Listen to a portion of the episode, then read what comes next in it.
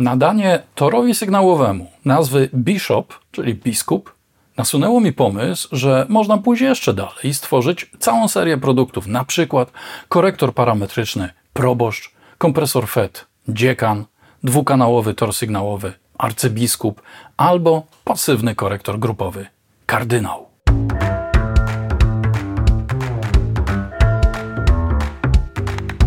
Tomasz Wróblewski, 0db.pl. Co tydzień znajdziesz tu nowe testy, prezentacje i porady z zakresu produkcji muzycznej i pro audio, a także felietony bez kompresji i dekonstrukcje znanych utworów. Ja tutaj tak sobie żartuję, ale trudno mi wyobrazić sobie sytuację, w której polskie produkty pro audio nosiłyby takie nazwy. Od różnice kulturowe. Niemniej Bishop węgierskiej firmy Gainlab Audio to kompleksowy lampowy tor kanałowy, co się świetnie rymuje. A jak brzmi? Zapraszam.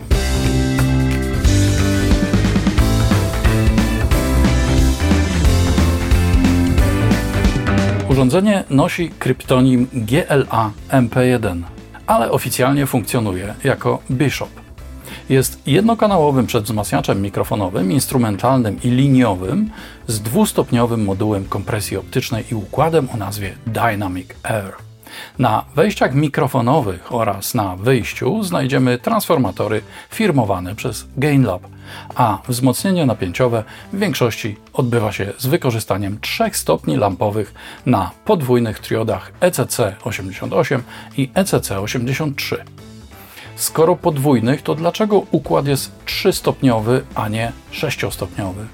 Bo lampy pracują w trybie symetrycznym. Pełna symetria toru sygnałowego to jedna z najważniejszych cech tego urządzenia.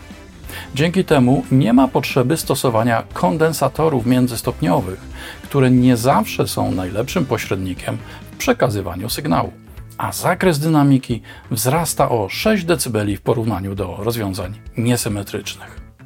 Wspomniałem o wejściach mikrofonowych, a urządzenie jest jednokanałowe. Mikrofon można podłączyć do gniazda XLR na tylnym panelu albo do gniazda combo z przodu. Podłączenie wtyku do tego ostatniego automatycznie odłącza wejście z tyłu. Pamiętać jednak trzeba, że zmieniając wejście z włączonym napięciem fantomowym spowodujemy gwałtowny skok poziomu sygnału.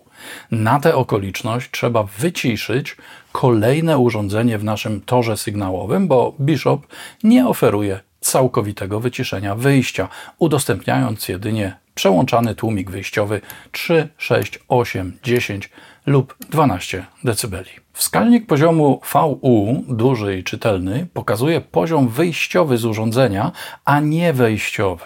Jego wskazania będą więc zależne od wszystkich wcześniejszych regulacji i raczej nie pomoże nam on w ustawieniu optymalnej czułości. Poza mikrofonowym urządzenie udostępnia wejście instrumentalne na tranzystorze FET z regulacją wzmocnienia drive oraz symetryzowane elektronicznie wejście liniowe. Możemy zatem jednocześnie podłączyć trzy źródła sygnału: mikrofon, gitarę i na przykład linię ze wzmacniacza basowego. Przełącznikiem na przednim panelu wybierając to, z którego w danym momencie chcemy skorzystać. W przypadku naprawdę gigantycznego sygnału na wejściu możemy użyć tłumika, a biegunowość odwrócić przełącznikiem Phase. Nie zapomniano też o filtracji górnoprzepustowej, tutaj działającej dla częstotliwości 120 lub 60 Hz. Przedwzmacniacz ma dwuzakresowy regulator czułości pod postacią efektownego dużego przełącznika. Jego podświetlanie zmienia się w zależności od wybranego zakresu. Low od 9 do 40 dB lub high od 29 do 60 dB. Każdy z trybów reguluje czułość w innym stopniu wzmocnienia, zatem ustawienie np. 33 dB w trybie low nie będzie tak samo brzmieć jak ustawienie 32 dB w trybie high, co tutaj widać dość wyraźnie. A skoro o czułości mowa, Podłączenie takich mikrofonów jak na przykład SM7B nie zapewni efektów, jakie oferował testowany niedawno Warm Audio WA-MPX, prawdziwy heros pod względem poziomu wzmocnienia. Tutaj potrzebne będzie ustawienie high i do tego na maksimum, więc szumy staną się dość wyraźne. Bardzo interesującą funkcją jest optyczny kompresor, tu niejako wpleciony w tor sygnałowy jeszcze przed modułami wzmocnienia. Takie rozwiązanie ma duże znaczenie z brzmieniowego punktu widzenia. Wszelkie artefakty wynikające z pracy kompresji są bowiem potęgowane działaniem wzmacniacza. Sercem tego kompresora jest tajemniczy moduł, w którym znajduje się sześć działających niezależnie par optycznych fotodioda fotorezystor. Czym jaśniej świeci dioda, tym mniejszą rezystancję ma oświetlany nią fotorezystor. Tą metodą realizuje się zasadniczą funkcję kompresji, czyli proporcjonalną zależność tłumienia i poziomu sygnału. W tym zakresie odpowiednio dobrane elementy optyczne oferują ciekawą charakterystykę przejścia ze swoistą bezwładnością reakcji fotorezystora. Z uwagi na swoją wrodzoną nieliniowość w tym względzie, elementy te muszą być dobierane ręcznie, a i tak z powtarzalnością parametrów bywa różnie. Duży wpływ może tu mieć na przykład oświetlenie zewnętrzne czy temperatura otoczenia. Dlatego producenci starają się owe pary maksymalnie izolować mechanicznie, zwykle zalewając je jakąś twardniejącą masą. Kompresor jest dwustopniowy w tym sensie, że funkcjonują w nim dwa bloki tłumienia, jeden za drugim, o nieco innej czułości w zakresie reakcji na sygnał. Zobaczmy, jak to wygląda w pomiarach. Tu widzimy zachowanie się pierwszego bloku kompresji przy ustawieniu hard, medium i soft, w tym przypadku opisujących sposób przejścia w tryb tłumienia mocny, średni i łagodny. Jednocześnie widać, jak przebiega tłumienie po przekroczeniu progu kompresji. W trybie hard można je z grubsza opisać jako ratio 5 do 1, czyli wzrost poziomu sygnału na wejściu o 5 dB powoduje wzrost sygnału na wyjściu jedynie o 1 dB. W trybie medium ratio wynosi około 2,5 do 1, a w trybie soft około 1,5 do 1. Mówiąc inaczej, słyszalność kompresji i jej efektywność będą inne. Za chwilę to usłyszymy w przykładach.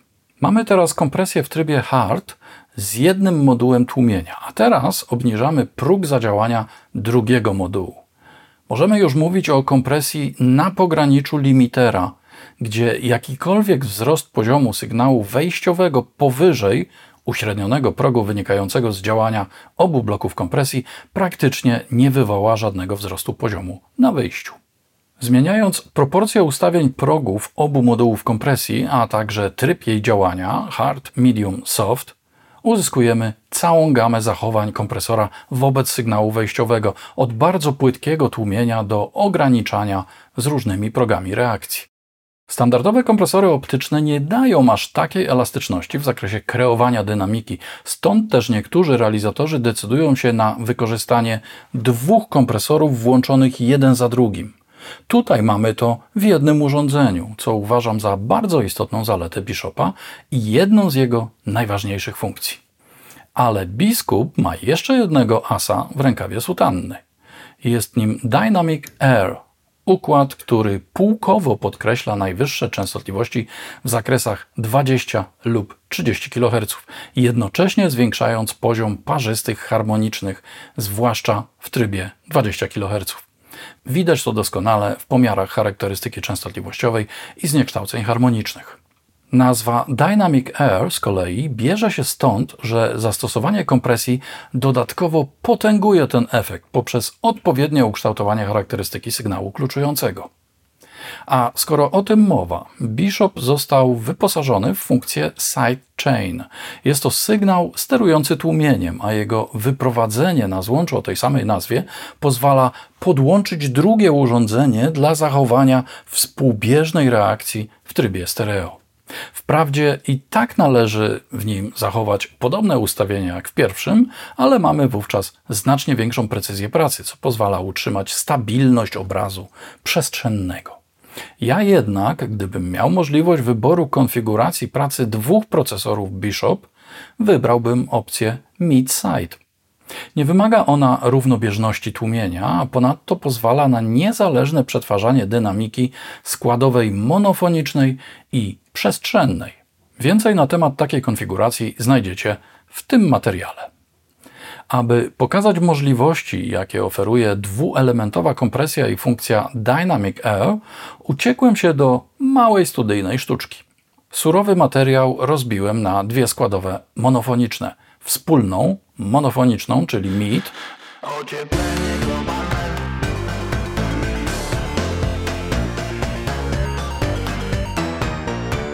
oraz różnicową, przestrzenną, czyli side.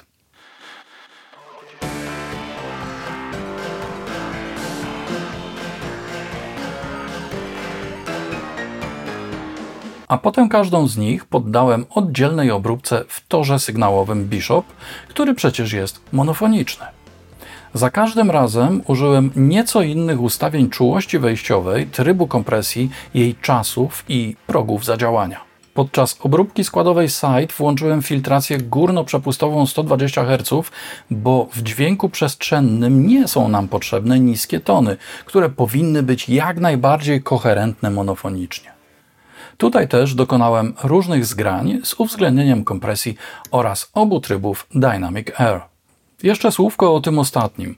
Kompresor działa w typowym dla rozwiązań lampowych trybie feed backward, czyli z sygnałem sterującym tłumieniem pobieranym z wyjścia, w tym przypadku już po wszystkich filtrach, w tym Dynamic Air.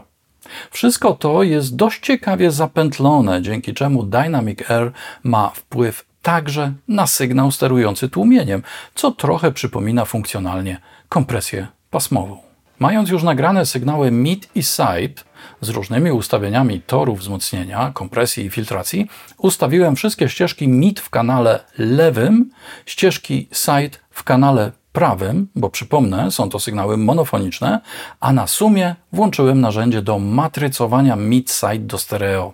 W tym wypadku bezpłatną wtyczkę Voxengo MSET w trybie dekodowania. Teraz, dobierając w pary dowolnie wybrane ścieżki mid i side, mogę wybrać tę parę, która najbardziej mi odpowiada brzmieniowo. Zobaczmy na przykład mocno skompresowaną ścieżkę mid i side z funkcją R 20 kHz.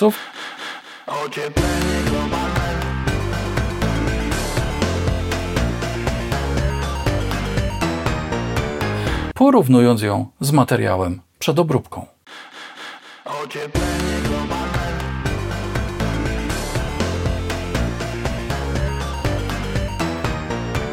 Albo MID z kompresją z czasami automatycznymi i SIDE wyłącznie z filtracją górnoprzepustową i lekkim muskaniem szczytów.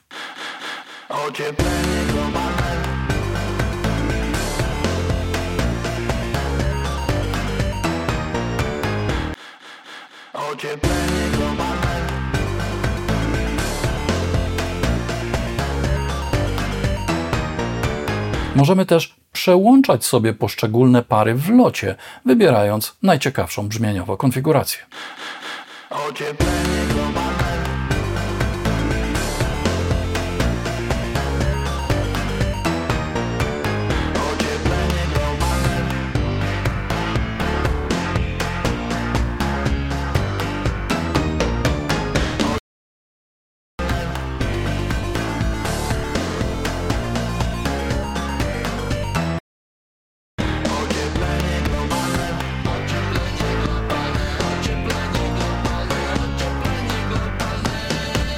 Dzięki takiej sztuczce mamy możliwość wykorzystania monofonicznego urządzenia lampowego, jakim jest Gain Lamp Bishop, do pracy z materiałem stereofonicznym przy zachowaniu pełnej spójności fazowej i przestrzennej. Zaiste Midside to cudowny wynalazek. Dziękujemy Ci, Alanie Blumlein. No dobrze, a jak biskup wypada jako klasyczny tor sygnałowy, taki do nagrywania np. wokalu czy instrumentów, z jednoczesną obróbką dla uzyskania spójnego, optymalnie brzmiącego w miksie dźwięku? Czułość w trybie low ustawiona na 40 dB. Teraz ustawienie w trybie high tym razem na 41 dB. Włączenie tego trybu angażuje kolejny stopień wzmocnienia, zatem mimo takiej samej liczbowo czułości brzmienie może być nieco inne. Aktywuję filtrację górnoprzepustową 60 Hz, która pozwala odciąć się od najniższych, często nie mających żadnej treści muzycznej częstotliwości, zazwyczaj określanych jako infradźwięki. Bardzo ważne w przypadku niektórych instrumentów, ale w przypadku głosu niekoniecznie. Ustawienie częstotliwości odcięcia na 120 Hz już dość istotnie wpływa na brzmienie, sprawiając, że dźwięk staje się płytszy, ale też w niektórych przypadkach lepiej czytelny. Wyłączam filtr górnoprzepustowy i aktywuję funkcję Dynamic Air dla 30 kHz. Filtr ten zaczyna swoje działanie dużo poniżej tej częstotliwości, zatem w dźwięku słychać coś, co niektórzy określają jako powietrze. Przy włączeniu filtracji 20 kHz dochodzą nam dość wyraźne harmoniczne, które wpływają na uzyskanie wyraźnego efektu rozjaśnienia. Wyraźnego efektu rozjaśnienia. Włączam kompresor w trybie hard z najkrótszymi czasami reakcji i obniżam próg zadziałania threshold do momentu, aż wskaźnik diodowy pierwszej sekcji kompresji zacznie pokazywać tłumienie. Do momentu, aż wskaźnik pierwszej sekcji kompresji zacznie pokazywać tłumienie. Posłuchajmy zmian w charakterze dźwięku przy zmianie trybów czasowych. Do momentu, aż wskaźnik diodowy pierwszej sekcji kompresji zacznie pokazywać tłumienie. Do momentu, aż wskaźnik diodowy pierwszej sekcji kompresji zacznie pokazywać tłumienie. Do momentu, aż wskaźnik pierwszej sekcji kompresji zacznie pokazywać tłumienie. Do momentu, aż wskaźnik pierwszej sekcji kompresji zacznie pokazywać tłumienie. Teraz wyłączam Dynamic Air w trybie 20 kHz, a teraz włączam Dynamic Air w trybie 20 kHz. Teraz włączam Dynamic Air w trybie 30 kHz. Dla zmniejszenia reakcji kompresora na niskie tony aktywuję filtr 120 Hz, zmieniając częstotliwość Dynamic R na 20. Dla zmniejszenia reakcji kompresora na niskie tony aktywuję filtr 120 Hz. Dla zmniejszenia reakcji kompresora na niskie tony aktywuję filtr 120 Hz. Jednocześnie obniżając próg zadziałania kompresji. Jednocześnie obniżając próg zadziałania kompresji i przełączając tryb pracy na najszybszy. Manipulując progiem zadziałania kompresji, wpływamy nie tylko na głębokość kompresji, ale też na charakter brzmieniowy. Czasy oddziaływania kompresora również nie pozostają bez wpływu na barwę dźwięku. Przy dłuższych ustawieniach kompresor nie reaguje na transienty, dzięki czemu dźwięk jest jaśniejszy, ale też podlega słabszej kontroli.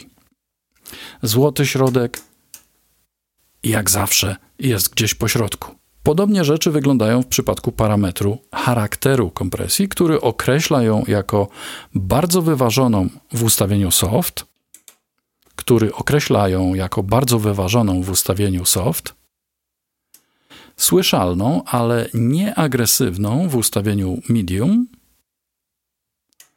i mocną, wyrazistą w ustawieniu hard.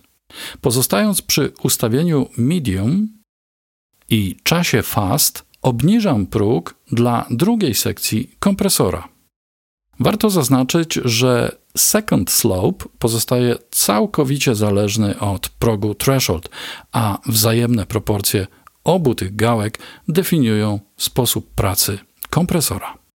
On oczywiście będzie się też zmieniał w zależności od wybranego charakteru kompresji, będzie się zmieniał w zależności od wybranego trybu kompresji, będzie się zmieniał w zależności od wybranego trybu kompresji, a także czasów reakcji, a także czasów reakcji, a także czasów reakcji, a także czasów reakcji. Jeśli teraz wyłączymy Dynamic Air oraz filtrację górnoprzepustową, to dźwięk zmieni się jeszcze bardziej, uświadamiając nam, jak głęboka symbioza panuje pomiędzy wszystkimi potencjometrami i przełącznikami sekcji kompresji. Dlatego na pytanie, jak brzmi ten kompresor, mogę odpowiedzieć tylko w jeden sposób: tak, jak go ustawimy. Pewno mógłbym pokręcić trochę nosem na zbyt mały w mojej opinii zakres regulacji czułości przedwzmacniacza. 15 dB więcej pozwoliłoby na swobodne korzystanie także z mikrofonów dynamicznych, a tak pozostają nam pojemnościowe. Sekcję kompresji natomiast wraz z dynamicznie działającą filtracją należy uznać za wyjątkowo interesującą i najbardziej pociągającą w całym biskupim jestestwie tego lampowego urządzenia. Bishop jest jak dotąd najdroższym procesorem w ofercie węgierskiej firmy Gainlab Audio i kosztuje cennikowo 12 500 zł brutto. W sumie jednak, oprócz lampowego przedwzmacniacza, mamy w nim lampowy kompresor optyczny o dużo większych niż standardowe możliwościach, zatem ta cena nie powinna nikogo szokować. Jest taki stosowany potocznie przymiotnik charakterny, który dość dobrze pasuje do tego urządzenia. Bardzo uniwersalnego trzeba dodać, bo może nam posłużyć nie tylko do wokalu, ale do poszczególnych bębnów, gitar, basu, instrumentów dętych i wszystkich innych rzeczy, które trzeba nagrać i nagłośnić używając mikrofonu, przystawek czy wyjść liniowych. Za każdym razem tak, aby trzymać się 0 dB. PL